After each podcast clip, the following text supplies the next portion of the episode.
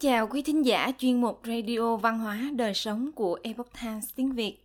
Hôm nay, chúng tôi hân hạnh gửi đến quý vị bài viết có nhan đề Tam Tự Kinh, đọc sách luận bút phần 8.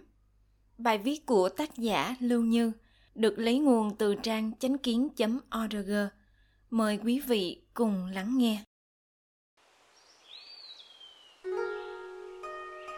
Tam Tự Kinh là một tác phẩm kinh điển nổi tiếng đã được dùng làm sách giáo khoa trong trường tư thục từ thời nhà Tống, tương đương với sách giáo khoa tiểu học ngày nay do Đại Nho gia Tống Triều Vương Ấn Lân tiên sinh soạn. Âm Hán Việt Viết thủy, hỏa, mộc, kim, thổ. Thử ngũ hành, bổn hồ số. Tạm dịch rằng thủy, hỏa, mộc, kim, thổ. Ngũ hành này về cơ bản là theo lẽ tự nhiên. Dịch nghĩa tham khảo. Ngũ hành là chỉ, kim, mộc, thủy, hỏa, thổ. Kim loại, gỗ, nước, lửa, đất. Người trung quốc cổ đại cho rằng đây là những thứ cơ bản cấu thành các loại sự vật trong vũ trụ. Giữa chúng với nhau đồng thời có sự tương sinh tương khắc. Tức là cái này sinh ra cái kia, đồng thời cái này cũng triệt tiêu cái khác đó là nguyên lý của tự nhiên quyết định. Đọc sách luận bút. Ở hai bài trước, từ số 1 đến số vạn, nói về nguồn gốc của vạn vật và con người trong tự nhiên. Con người có được một vũ trụ quan rộng lớn một cách tự nhiên. Hiểu được rằng, mối quan hệ giữa con người và tự nhiên vốn là nhất thể và có liên hệ tương hỗ với nhau. Vì vậy, trong cuộc sống hàng ngày cần hiểu rõ về sự thay đổi của bốn mùa. Ở đây nhắc nhở con người phải chú ý thuận theo nhịp điệu của bốn mùa. Cần phải phù hợp, không thể làm trái lẽ trời. Nếu không, thân thể sẽ không khỏe mạnh, cây trồng sẽ không phát triển tốt. Đây là vũ trụ quan của đạo gia.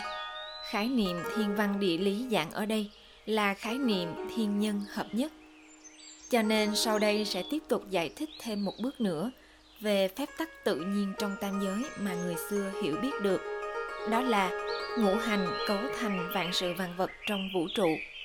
Chúng tương sinh tương khắc lẫn nhau. Cân bằng thì an, không cân bằng thì loạn. Một mối quan hệ đối ứng với ngũ hành và tự nhiên như sau. Ngũ hành mộc, hỏa, thổ, kim thủy tương ứng với mùa xuân, hạ, trường hạ, thu, đông. Phương vị tương ứng với đông, nam, trung tâm, tây, bắc. Khí hậu tương ứng với gió, nóng, ẩm, khô, lạnh. Quá trình phát triển tương ứng với sinh, trưởng, chín, thu hoạch, cất giữ. Ngũ vị tương ứng với chua, đắng, ngọt, cay, mặn. Ngũ sắc tương ứng với xanh, đỏ, vàng, trắng, đen. 2. Mối quan hệ đối ứng của ngũ hành và thân thể người. Ngũ hành mộc, hỏa, thổ, kim, thủy. Đối ứng với tạng, gan, tim, lá lách, phổi, thận. Vũ đối ứng với túi mật, ruột non, dạ dày, ruột già, bàng quang ngũ quan đối ứng với mắt, lưỡi, miệng, mũi, tai. Hình thể đối ứng với gân, mạch máu, cơ, da và xương. Tình cảm đối ứng, tức giận, vui thích, trầm tư, buồn, sợ hãi. Theo quy luật này, chúng ta thấy rằng khi hiểu được mối quan hệ đối ứng giữa ngũ hành với ngũ tạng của con người ngũ vị và các mùa, thì có thể nắm rõ đạo lý cơ bản của dưỡng sinh. Có thể thuận theo quy luật tự nhiên mà sinh hoạt cho điều độ. Ví dụ như mùa xuân, ngũ hành thuộc mộc, tương ứng với gió, tạng gan, màu xanh, vị chua, nóng giận. Thế nên mùa xuân phải dưỡng gan. Mùa xuân ăn nhiều rau xanh, vị chua nhập gan tức giận sẽ tổn thương gan. Nên ăn gì để dưỡng gan, gió lớn cần phải giữ ấm, hết thảy đều có thể nắm rõ. Lại ví dụ như tạng thận, nhìn sơ qua cũng hiểu. Thận thuộc về thủy, đối ứng với bàng quang, xương, tai. Do đó trung y hiểu rằng nếu thận không tốt, thì những thứ liên quan đến nó đều sẽ có vấn đề. Sức tư duy xương và bài tiết đều không ổn. Nếu bạn thấy người bệnh thận thì không nên cho ăn quá mặn, vì thức ăn mặn trực tiếp đi vào thận gây ảnh hưởng rõ rệt. Tuy nhiên, người bình thường mà thiếu muối sẽ không có sức lực. Đều là đạo lý này vị mặn trực tiếp nhập tạng thận, màu đen lại thuộc thủy. Vì vậy, ăn đồ ăn có sắc đen có thể có tác dụng bảo dưỡng thận có câu nói ở trung quốc là bị dọa sợ tè ra quần chính là ý nói rằng cảm xúc sợ hãi sẽ gây ảnh hưởng đối với thận thận bị kích thích thì bàng quang liền xảy ra vấn đề, khiến nước tiểu tháo ra ngoài không kiểm soát được.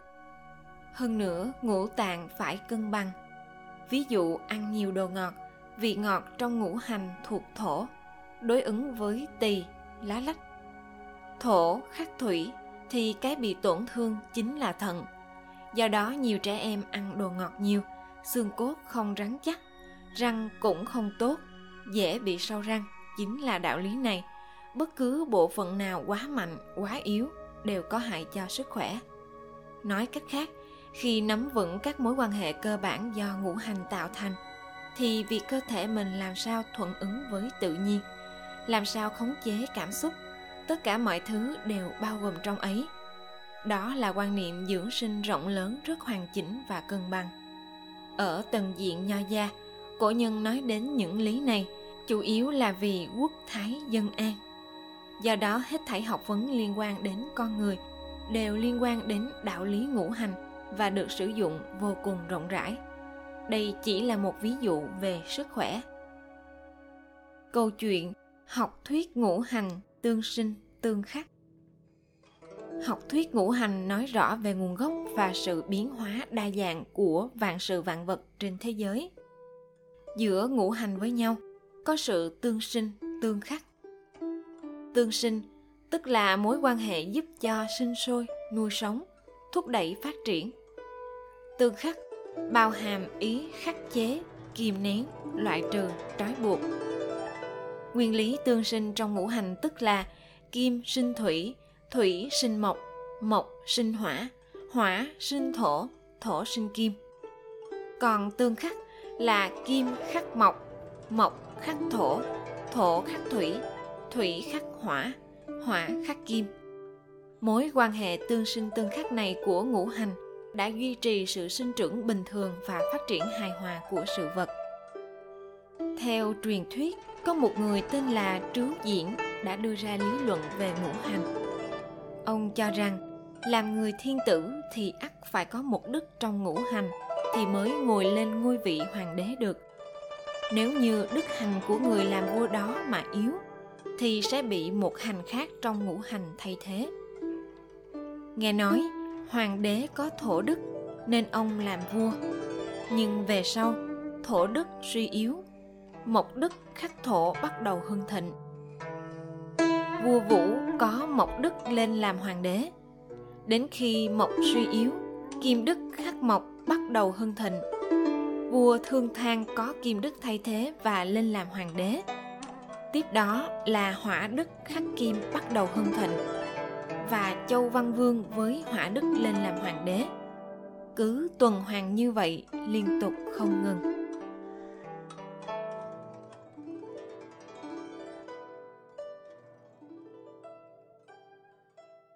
Quý thính giả thân mến, chuyên mục Radio Văn hóa Đời Sống của Epoch Times tiếng Việt đến đây là hết. Để đọc các bài viết khác của chúng tôi, quý vị có thể truy cập vào trang web e itviet.com. Cảm ơn quý vị đã lắng nghe, quan tâm và đăng ký kênh. Chào tạm biệt và hẹn gặp lại quý vị trong chương trình lần sau.